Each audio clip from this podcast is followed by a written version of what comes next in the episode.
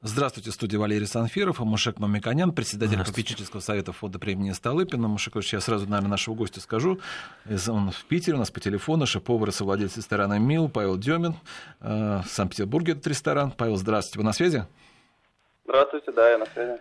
А, ну, перед тем, как начать программу, я, наверное, две новости скажу на этой неделе, которые напрямую за нашу программу затрагивали, мы их обсуждали. Это то, что Китай, лидер Китая Си Цзиньпинь сказал о том, что китайцы очень много едят, э, но не с точки зрения, что Э, надо вот что-то сейчас экономить. Экономить он считает, что нужно что, с точки зрения потребления для экологии самого непосредственного Китая, потому что очень э, доходы растут и, до, и растут и потребление. Но и... мне кажется, это о бережливом потреблении в целом, потому что э, древние народы, культура э, народов, которые проходили трудные пути, э, пути, всегда имеют такую философскую основу бережного потребления, а не напрямую меньше кушать. Мне кажется, здесь перевод должен Ни быть один более... российский чиновник чиновник после таких слов пострадал, когда посчитали, что вот именно они говорят, что надо меньше есть, люди обижались и жаловались на этого чиновника, их даже снимали. Это в России. А еще одна тема, которую тоже мы обсуждали в наших программах, это то, что Всемирная организация здравоохранения сказала, что вирус, коронавирус через еду не передается. То есть это уже доказано, передается как другими путями, но только не через еду. Вот эта тема тоже наша ну, программа. Слава, слава богу, и э, наша тема в основном будет связана постпандемическим миром. Мы э, несколько раз э, к этой теме э, так или иначе обращались. У нас были специалисты, врачи, когда говорили мы о иммунитете человека. И, как выяснилось, естественно, врачи все знают, и наши грамотные радиослушатели тоже знают, что иммунитет во многом, или там 80%, если оцифровать, связан с тем, в каком состоянии микробиом человека, его микрофлора кишечника в первую очередь. И от этого зависит э, много иммунных процессов. И от этого также зависит усваиваемость тех или иных полезных веществ, которые мы э, потребляем. В связи с этим возникает э, очень важная тема, как э, продукты, которые э, ферментированные, продукты брожения, которые достаточно традиционные они э, как минимум с человеком живут не менее 20 тысяч лет. То есть мы вместе э, с этими же микроорганизмами, с этими продуктами эволюционировали, они эволюционировали с точки зрения производства, и мы достаточно близки. Современное питание, современные диетологи очень часто говорят о химических составах продуктов. Да? Белки, жиры, углеводы и диеты на этом строятся. Но мало внимания уделяется тем нюансам э, и производства, потребления, хранения пищи, которые влияют на биологическую ценность продукта. Биологическая ценность продукта несколько отличается от э, пищевой ценности продукта. И если мы обратим внимание на многие э, ресторанные э, меню, диеты, общественное питание, которое критикуется обществом, они меняются в лучшую сторону, конечно. Мы увидим, что уменьшается количество тех продуктов, которые были для нашей кухни традиционно. И традиционная кухня это не означает изысканность, а означает умность, рациональность, научная обоснованность, сегодня научная обоснованность. До этого это было просто историческая народная практика, кулинарная практика, которая устоялась в тех или иных народах. И практически у всех народов есть целый спектр. И сегодня, когда мы будем называть эти продукты, мы удивимся, как э, много таких продуктов, продукты, которые проходят э, в своем производстве, в своем хранении, именно те процессы, которые улучшают биологические свойства этого продукта. И я очень рад, что, например, э, Павел э, рискнул, и мне кажется, с моей точки зрения, это очень интересно. Э, он основал ресторан, в котором мы не были, и мало информации, Павел, мы будем сейчас говорить об этом. Ресторан, который позиционирует себя ресторан ферментированных продуктов, потому что, мне кажется, и с моей точки зрения, совсем очевидно, в ближайшие годы будет новая тенденция после тех тенденций, которые не особенно закрепились, как молекулярная э, кухня, как смешанные э, кухни тех или иных ресторанов или кафе. А ферментированные продукты являются важнейшей составляющей для того, чтобы поддержать э, статус здоровья, иммунный статус здоровья, иммунитет человека. И поэтому, мне кажется, сегодня интересно, чтобы вы рассказали о своей идее, о том, э, почему вы именно выбрали э, такое позиционирование, что вы знаете о ферментированных продуктах. И, может быть, мы что-то э, услышим больше, чем мы знаем, или добавим к тому, что вы скажете, для того, чтобы и радиослушатели, и ваши постоянные клиенты могли понимать, что это направление, ну, с моей точки зрения, очень актуально для современного периода. Так, ну давайте я начну с того, что почему мы выбрали этот путь. Да. А, просто мне там лет 5-6 назад стало интересно ну, развитие такое, как ферментация. Сначала я познакомился с чайным грибом камбучей, потом с хлебом на закваске.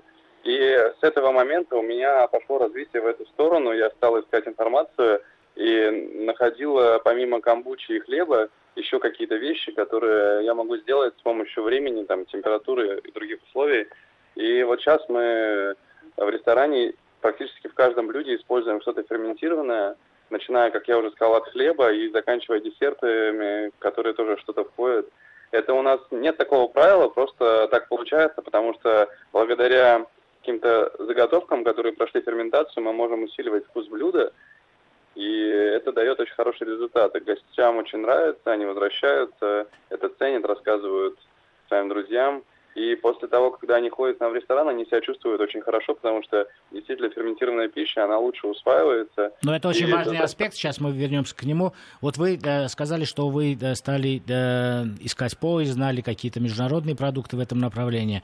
А вы изучали опыт ваших коллег в мире, в Европе? Существуют ли да, такие конечно. направления? Вот э, чем вы отличаетесь и почему э, да, вы выбрали именно э, тот аспект, о котором вы рассказываете? Вы сначала, наверное, изучили среду, в которой которой находятся э, ваши конкуренты, да, как они развивались? Ну да, на самом деле мы очень много взяли у ресторана Номов в Копенгагене. Они э, такие самые большие, кто э, делает ферментацию э, на ступень выше всех остальных. У них есть своя лаборатория, они выпустили свою книгу, очень понятную, доступную. И вот мы, грубо говоря, по их тропинке идем и уже со своими продуктами на своих мощностях все это осваиваем, а, иногда там сворачиваем э, на какие-то другие свои тропинки. Вот, э, то есть у нас, грубо говоря, мы следуем за ними.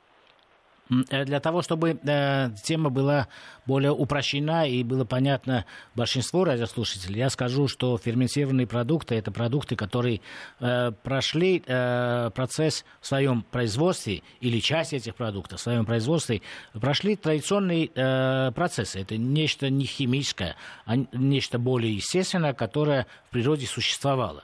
И эти процессы называли э, процессом брожения или ферментации, и после э, этих процессов происходят э, новые вкусы, возникают новые кислоты, которые придают те или иные вкусы. Лучше проявляется витаминный комплекс, который лучше усваивается человеком.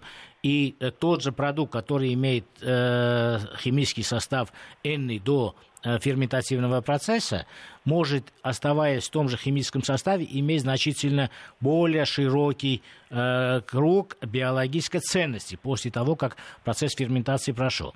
И э, хотел бы еще сказать, э, с классической точки зрения, пищевая технология настолько э, разнообразная и добросовестно изучала этот вопрос, что есть и специализации, есть факультеты бродильных технологий, это в университетах, пищевых университетах всегда отдельное направление. И для того, чтобы было совсем понятно, скажем, что огромное количество э, процессов относится или подотраслей относится именно к этому процессу. Ну, как процесс производства вина, процесс производства пива. Брожение есть в процессе хлебопечения, потому что производство теста – это хлебопечение. Э, все соления, э, вяленые продукты. Практически настолько широк ассортимент ферментированных продуктов, что да, перечислив в конце, я хочу немножко даже об этих позициях сказать, если Павел не скажет, то мы удивимся, насколько да, широк диапазон. Э, Павел, вот вы да, классифицируя ваш, ваше меню, вы решили начать с салатов или начать с горячего блюда, или как вот да, вы планируете улучшать или совершенствовать ваши технологии в будущем? С чего вы обычно начинаете? Ну, на вопрос сложно ответить. У нас все меню в целом, оно представляет какое-то единое целое. То есть э, оно все как-то связано между собой, э, и концептуально, и продуктовая матрица. Э, обычно у нас меню развивается благодаря каким-то новым находкам. То есть мы постоянно обновляем нашу продуктовую матрицу, едем там на рынок, едем в лес, или нам привозят что-то поставщики, мы пробуем с новыми продуктами работать. Если нас результат устраивает, он нам нравится, то мы начинаем обновлять меню. Иногда первая цель это обновить меню, и мы тогда уже начинаем с этой стороны идти, то есть мы понимаем, что мы бы хотели видеть вот такие-то продукты в меню, мы начинаем а, с ними работать, тестировать их, пробовать разные варианты, и когда находим, уже меняем. То есть у нас нет а, какой-то последовательности, что надо а, начинать с горячего или закусок. Обычно а, все происходит одновременно, то есть а, мы выбираем те закуски, горячие десерты, которые нам кажется пора поменять, и занимаемся ими. Или после, например, карантина мы обновили там 90% меню, потому что хотелось э, как бы свежий глоток э, дать гостям, чтобы они получили что-то... Ну, чтобы новый интерес возник, да. Вот вы сказали, вот поставщики приносят нам что-то, и мы пытаемся с ними работать, если хорошо получается, ставим в их, ну, например, с, лесу что он принес? Грибы вам, например, привезли белые. Да, вот, да? например, э, есть очень интересный гриб, называется chicken mushrooms, он по-русски называется трутовик, и когда он только свежий, в конце мая, он напоминает э, по текстуре и по вкусу курицу. И вот в этом году нам привозили такой трутовик, мы начали с ним работать, но привезли немного, поэтому мы придумали блюдо уже на следующий год. А мы подготовимся, соберем побольше и запустим это в меню. Вот То очень есть, важно, так... чтобы вы да, объяснили нам, что означает «мы начали работать». Вот э, так как вы делаете ферментированные продукты, чтобы э, у слушателей было представление, а э, как работает повар, который э, имеет цель делать ферментированный продукт а не э, в обычном ресторане вкусные продукты из лесных грибов. Что означает, что вы работаете, ваши технологии, ваши э, повара работают? Как вы работаете с продуктами? Ну, э, есть несколько вариантов ферментации, которые мы можем применить к одному или другому продукту. К чему-то подходит, например, лактоферментация, это то же самое соление, а к чему-то подходит там вот из мясного, из протеина животного происхождения – нам нравятся соусы гарум, которые э, напоминают, допустим, соевый соус, только с каким-то интенсивным вкусом мяса или рыбы. Есть э, вещи, которые очень хорошо можно чернить. То есть, э, как есть, например, черный чеснок, также можно и остальные продукты готовить из растительного мира. Вот. И по поводу грибов, мы обычно ставим на них лактоферментацию. Это вот это как раз-таки соленые грибы, квашеные грибы, их можно называть по-разному в которых образуется молочная кислота. И обычно с таких грибов нас результат устраивает. Ну, технологически это выглядит таким образом что вы имеете э, набор э, пробиотических средств. Пробиотические средства – это э, средства микробного происхождения, которые достаточно изучены, и они имеют э, в своем составе полезные микроорганизмы, которые применяются в тех или иных э, блюдах э, долгие годы, и вы берете и пробуете с новыми э, продуктами эти, эти микробные группы, правильно? Это пробиотики. Ну, Нужно сказать... Да, то есть да. нам привезли грибы, мы начинаем с ними работать, пробуем сделать лактоферментацию, пробуем их зачернить, пробуем их завялить, да, и есть... пробуем из них делать пасту. Например, нас нам больше всего понравилась лактоферментация, значит, мы запускаем блюдо, да. в котором мы будем использовать лактоферментацию. Но это все происходит натуральным путем, да, мы да, не добавляем. Нет, я как раз поддерживаю то направление, чем вы занимаетесь, и считаю, что это очень умный подход, это э, интересный подход. Мне кажется, он будет развиваться. Э, я хочу, чтобы просто для слушателей было понятно. Инструмент, который использует э, в данном случае э, э, ресторан, который производит ферментированные продукты, этим инструментом являются натуральные микробные группы, это пробиотики. В пробиотиках мы часто и на нашей передаче говорили, на медицинских передачах люди говорят, пробиотики это очень важная составляющая, которая подбадривает, делает более здоровым микрофлору кишечника человека. И они наши э, добрые друзья. Если мы их добавляем в те или иные продукты, они приобретают в этих продуктах и другой вкус, эти продукты сами по себе. Они становятся более э, полезными, потому что э, часть ферментативных процессов, которые человек должен сам э, реализовать, эти микробы за нас делают. Кроме этого, выделяются те или иные полезные для нашего организма кислоты. Они улучшают витаминный состав этих продуктов, потому что, э, например, во многих случаях э, выделяется витамин В, который нам нужен, мы с хлебом потребляем, а во время ферментации этот витамин выделяется во многих э, продуктах. И таким образом вы используя отечественные какие-то продукты, то ли лесные, то ли э, фермерские, э, используется целый ряд пробиотиков, которые были и э, в российской кухне, и, может быть, э, приобретены даже из других э, азиатской или европейской, вы находите новые вкус, э, вкусы, которые могут понравиться вашим потребителям. Такой э, в первый, э, на первый взгляд подход, правильно? Ну да. Вот э, ваши э, потребители, они приходят потому, что у вас комфортно, у вас уютно, вы их э, лично знаете, им атмосфера нравится. Или э, на самом деле они точно понимают э, полезность этих продуктов, или им просто нравится э, изучение новых вкусов. Вот как вы Маша Клович, а позволите, Павлу, вопрос. Вот смотрите, если мясной ресторан, то можно даже показать, как идет ферментация, там, э, мясо там, да? Вяление, да. Вяление, да. Я, вот, я вот почитал, как вы показываете своим клиентам, э, когда вы приходите в ресторан, как идет процесс у вас э, подготовки, потому что выглядит, по, вот так вот и выглядит это страшновато немножко. Э, у нас есть на открытой кухне э, витрина, в ней установлены разные банки, в которых э, есть какие-то уже готовые вещи. Если гости подходят, им интересно, мы обязательно дадим попробовать, расскажем все, покажем и объясним, что это ну, ничего страшного в этом нет, потому что обычно они уже начинают этим интересоваться, когда они уже у нас поели, им все понравилось, и они видят, у них там появилось свободное время, они подходят, общаются. Но для вот интереса, я читал, как вы у вас первые опыты были, если не ошибаюсь, вы, по-моему, кальмара добавляли, что-то рыбное, да? Вот можете рассказать, как это вот происходит, процесс? Ну, я так понимаю, что вы говорите про рыбный соус. В общем, э, что он из себя представляет? Его начали готовить э, несколько тысяч лет. Э, раньше его готовили на улице, была жара э, там, где его готовили, и почку в землю закапывали потроха рыбные, и там все это бродило. И через примерно полгода люди могли получить этот соус, если там процессы были соблюдены правильно, он был полезный и вкусный. А, вот. И все это эволюционировало. Потом японцы начали добавлять в этот соус споры коди, которые а, выращивают на рисе либо другом зерне. И эти споры, они делают вкус глубже, процесс немного ускоряют. И а, вот мы пользуемся таким рецептом, который мы уже взяли непосредственно а, в том ресторане, в той книге, о которой я говорил.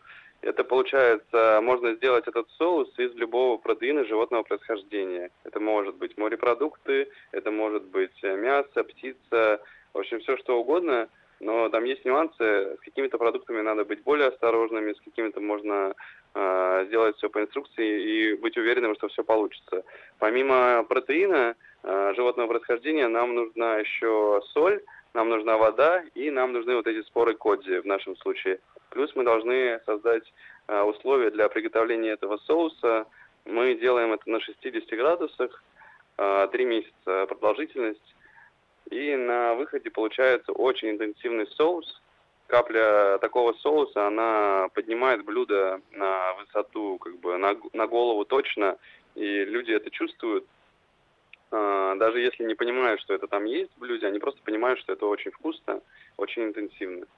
А, и еще вот у нас скоро будут новости. Вот э, тоже интересный вопрос запаха, потому что ну, самый известный наверное, ферментированный продукт, вот это тофу или кимчи, они, запах у них, так скажем так, специфический. А вы как решаете этот вопрос или так это входит? В... Действительно, есть продукты, у которых после ферментации а, запахи раскрываются и кажутся нам неприятными. Но, например, а, наш организм, он э, к этому немножко по-другому относится, в отличие от нас.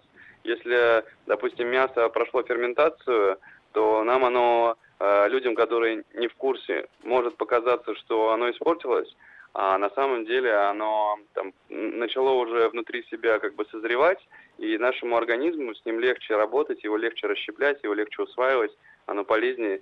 В общем, а также, допустим, с французскими сырами, с некоторыми, это Э, дело, наверное, развития. То есть э, изначально человеку может что-то не нравиться, потом, когда он осознает, что это нормально... Развитие вкуса, да, вкуса. Угу. Ну что же, да. сейчас мы прервемся на новости. Я напомню, наши слушатели спрашивают э, про ресторан. Это питерский ресторан «Мил». Э, мы общаемся с шеф-поваром, с владельцем этого ресторана Павлом Деминым. Мушек Мамиканян. Встретимся после новостей. Мы продолжаем говорить о ферментированных продуктах с Мушеком Миконяном и Павлом Деминым, шеф-поваром и совладельцем ресторана «Мил» в Санкт-Петербурге. Мы остановились на том, что да, э, продукты э, ферментированной группы иногда имеют такие запахи, которые непривычны для современного кулинарного носа. Да? И многим может и показаться, что они испорчены или им не нравится но только на первый взгляд. Если это продукты э, правильной ферментации, то есть э, те э, благоприятные, добрые микроорганизмы, которые сделали свою работу, то эти продукты становятся полезными и легче перевариваются организмом, и организм получает значительно больше тех веществ, которые ему нужно.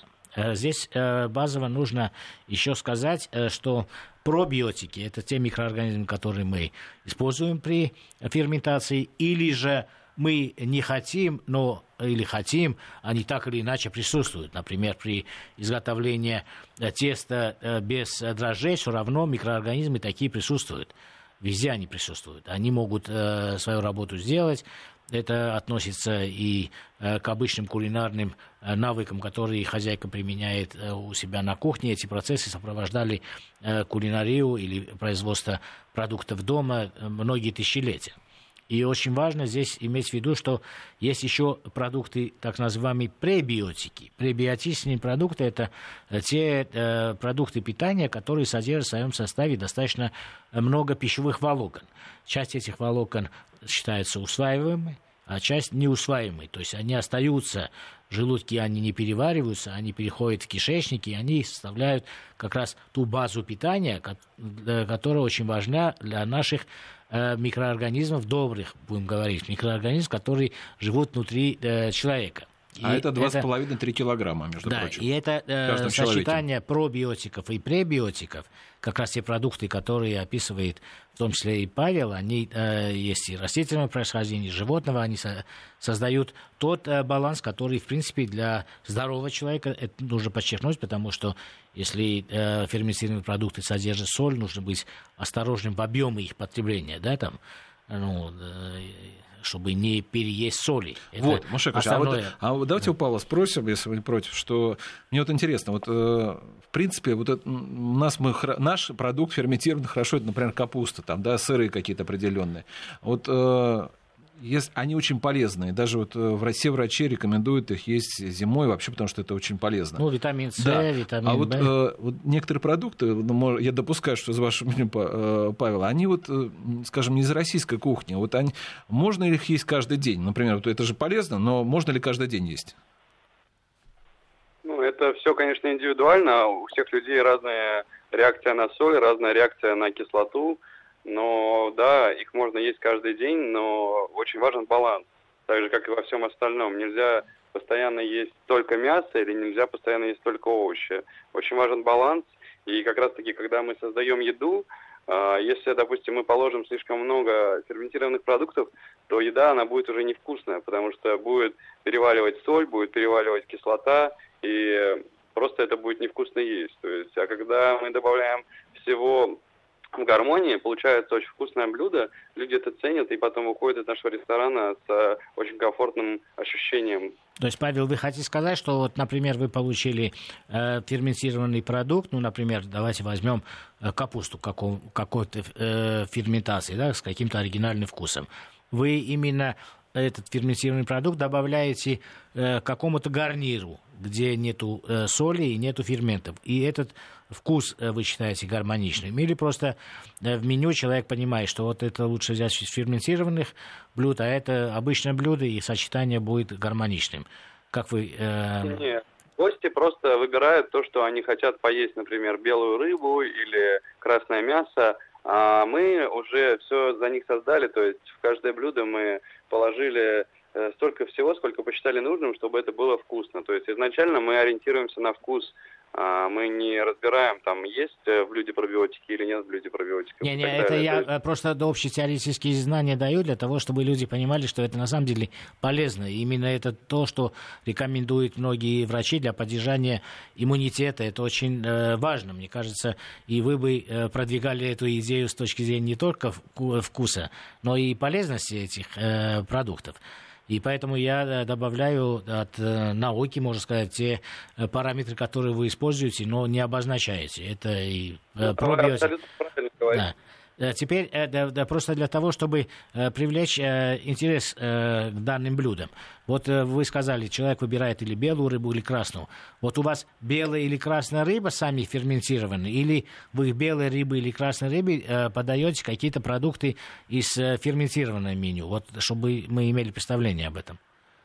Ну, если говорить именно про рыбу, рыбу мы не ферментируем. Если мы говорим про горячей позиции. Понятно, Но, понятно. например, мясо и утку, они проходят процессы вызревания. Просто понятно. Это что... разные вещи. Нужно э, сказать о том, что э, э, в процессе созревания применяется очень много да, похожих на ферментацию процессов или прямая ферментация. Например, говядина, когда созревает, месяц, два, три, вы знаете, сухое созревание, это тоже процесс ферментации. Там вырабатываются э, все полезные э, вещества, свойства этого продукта улучшаются, органолептика этого продукта улучшается, оно становится мягче, но когда происходит термообработка, все эти процессы заканчиваются, и мы получаем конечный продукт значительно лучше, чем если бы это мясо не проходило ферментацию. То же самое можно сказать и о рыбе или о других типах мяса. Правильно, Павел? Мы говорим о том, что горячий продукт может пройти э, э, процессы ферментации при начальной заготовке, а может и не пройти. Это не важно, это в каждом случае по-разному. Но есть отдельно у вас э, целый э, ряд э, продуктов, ну, сделанных на, в большей степени, наверное, на растительной основе или на сырной основе, которые вы можете добавить к общему блюду для того, чтобы человек ощутил больше э, вкусовых пиков больше, э, если он понимает во вкусах, много разнообразных вкусов он почувствовал. Да? Вот какие такие продукты, которые самые э, распространенные, вы считаете, ну, для своей кухни, э, продуктами ферментации? Из чего вы делаете? Это капуста, это сыр, это что, что вот какие продукты назовите? Ну, у нас э, очень большая палитра вот этих вкусов ферментированных. Угу. Э, там э, позиции, наверное, 10 это лактоферментация. Э, и на основе этих продуктов мы делаем, либо добавляем гарниры, либо в соусы, либо делаем какой-то маринад. Есть еще несколько соусов э, мясных и рыбных, о которых я говорил. Э, с помощью них мы усиливаем э, вкус соуса есть еще черные овощи. А, вот сейчас в данный момент мы используем а, к утке соус из черного чеснока. А, то есть это а, в основном есть... соусы, в состав которых вы применяете те или иные овощи или травы, да? И соусы эти... или гарниры. Да, да, соусы или гарниры, которые вы добавляете к основному блюду, который в начальной стадии своей подготовки тоже может пройти процесс ферментации, что желательно бы для высокой кухни, в принципе, да.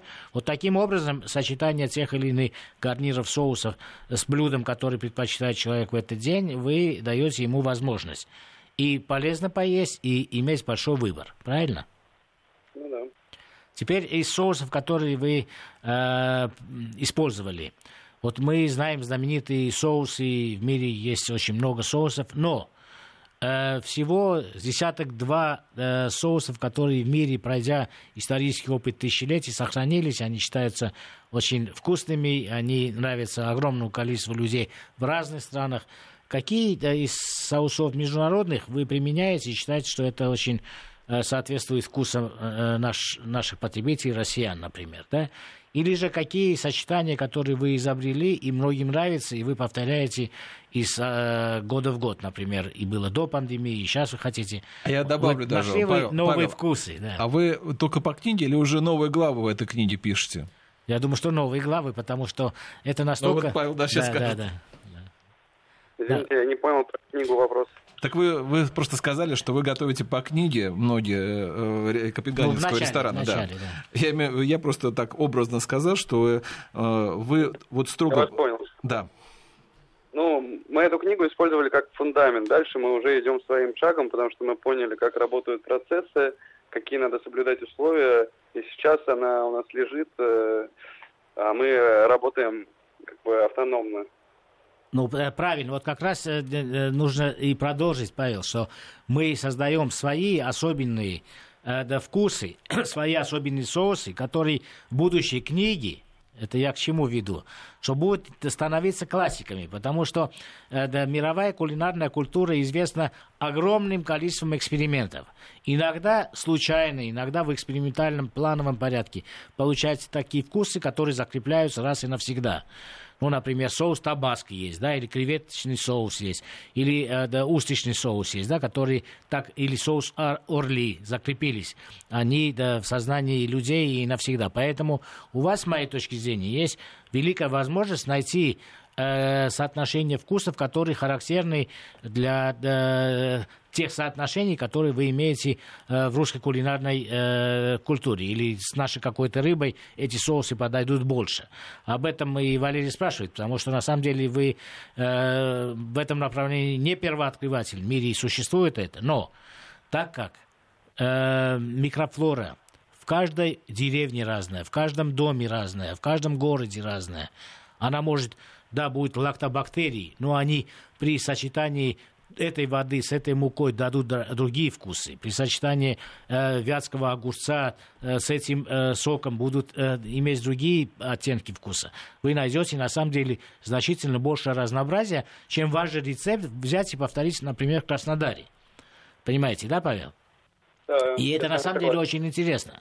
Почему? Потому что это создает базовую основу для того, чтобы мы использовали это и для э, географического э, нейминга, для наименования тех или иных блюд в тех или иных регионах. Вот мы знаем знаменитые в мире вещи, да, там, например, ну, пармезан где-то там, или э, да, э, э, огромное количество наименований, которые связаны или с географией, или с историей, или с именем э, человека, который это сделал. Ну, Строганов придумал какое-то блюдо, или Оливье э, придумали какие-то салаты. Мне кажется, это очень э, интересная тема, ферментированные продукты и концепция ресторана или кафе с ферментированными продуктами для того, чтобы параллельно с той возможности развития агротуризма в России, развития э, изучения собственной географии, собственных достопримечательностей, курортных мест, тем более вы в Петербурге, найти э, способы отличительных вкусов, для того, чтобы человеку было интересно приехать в Петербург э, и двадцатый раз, и сотый раз, потому что всегда он найдет разные вкусы. Кроме этого, мне кажется, это базовая основа для того, чтобы создавать в, в новой географии, вот в новой э, да, культуре, кулинарной культуре, э, много э, особенностей, которые имеют исторические корни. Ну, вот мы отметили там вятские огурчики, например, или там в каком-то месте капуста какая-то, может быть, да? Вот, например, Павел, э, если вы согласитесь, скажите да, если нет, опровергните меня.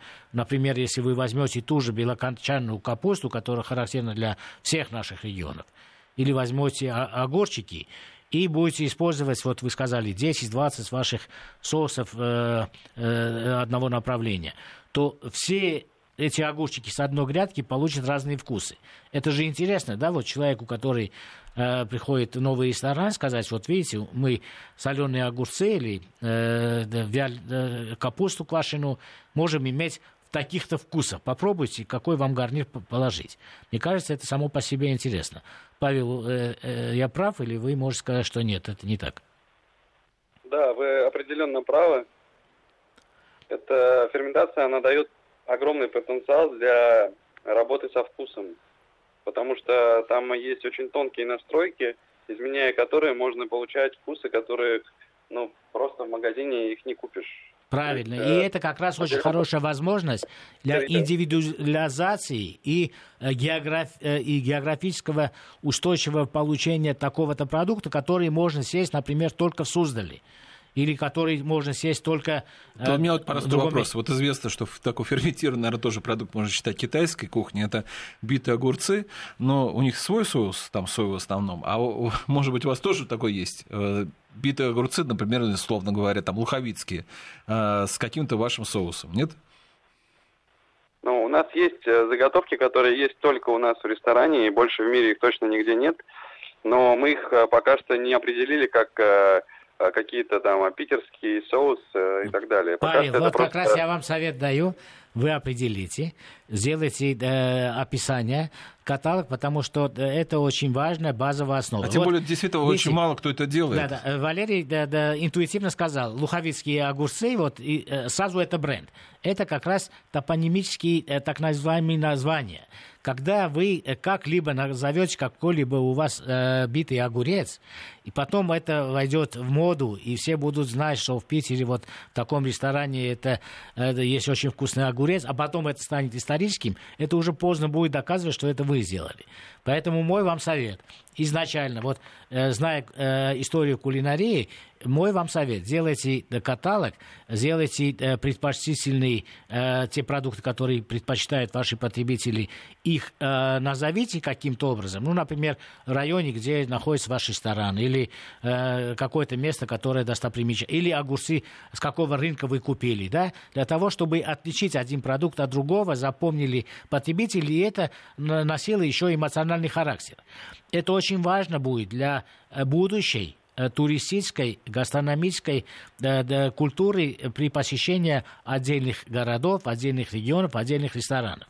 И мне кажется, то направление, которым вы занимаетесь, имеет э, возможность быть очень э, распространенным. Я на самом деле искал э, тему Э, в каких местах мы можем найти э, прикладном применении э, ферментации, потому что продуктов такого рода огромное количество.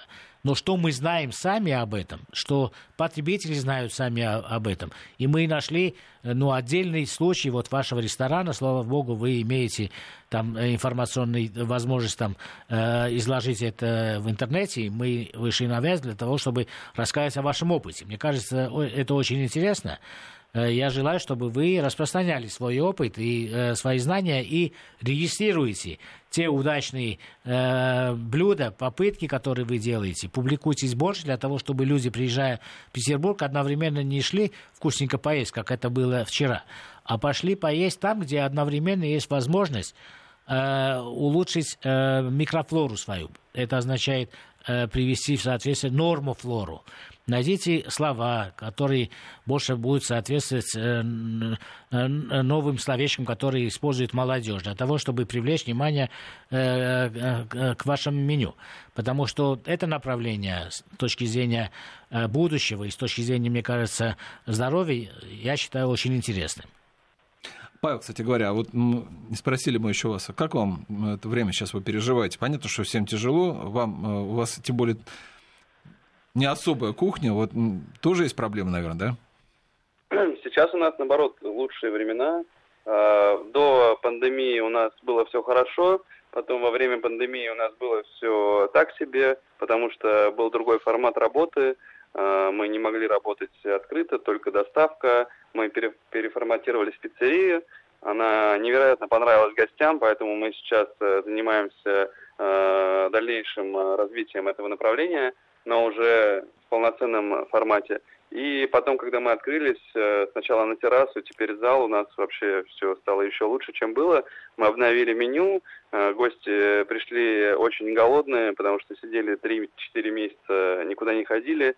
В общем, э, границы закрыты, все ездят только в Петербург, и все ходят только в самые классные места в Питере, в том числе и к нам, поэтому у нас сейчас все хорошо, слава богу. Ну, это очень хорошо, Павел. Вы имеете возможность тиражировать э, ваш опыт, на самом деле, и в других городах России, потому что э, именно развитие э, с точки зрения э, производства ферментированных продуктов, адаптированных для региональных э, товаров, для региональных вкусов, мне кажется, очень интересно и будет сопровождать э, развитие нового э, образа поведения постпандемического периода, когда многие люди попытаются вернуться э, в свои родные края и посмотреть на свою большую родину. Огромное количество продуктов в разных регионах мы можем найти.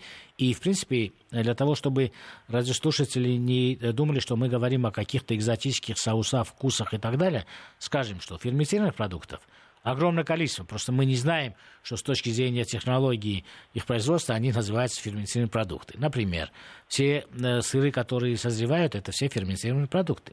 Все. Практически нету неферментированного сыра. Сырокопченые, сыровяленые колбасы, э, рыба сыровяленая. Это все ферми... та, та же вобла. Она сушится, но перед тем, как она сушится, она проходит процесс ферментации. Ну, в процессе, не называя э, это научными словами, это все ферментируются эти продукты. Естественно, очень распространенно это огурчики, капуста.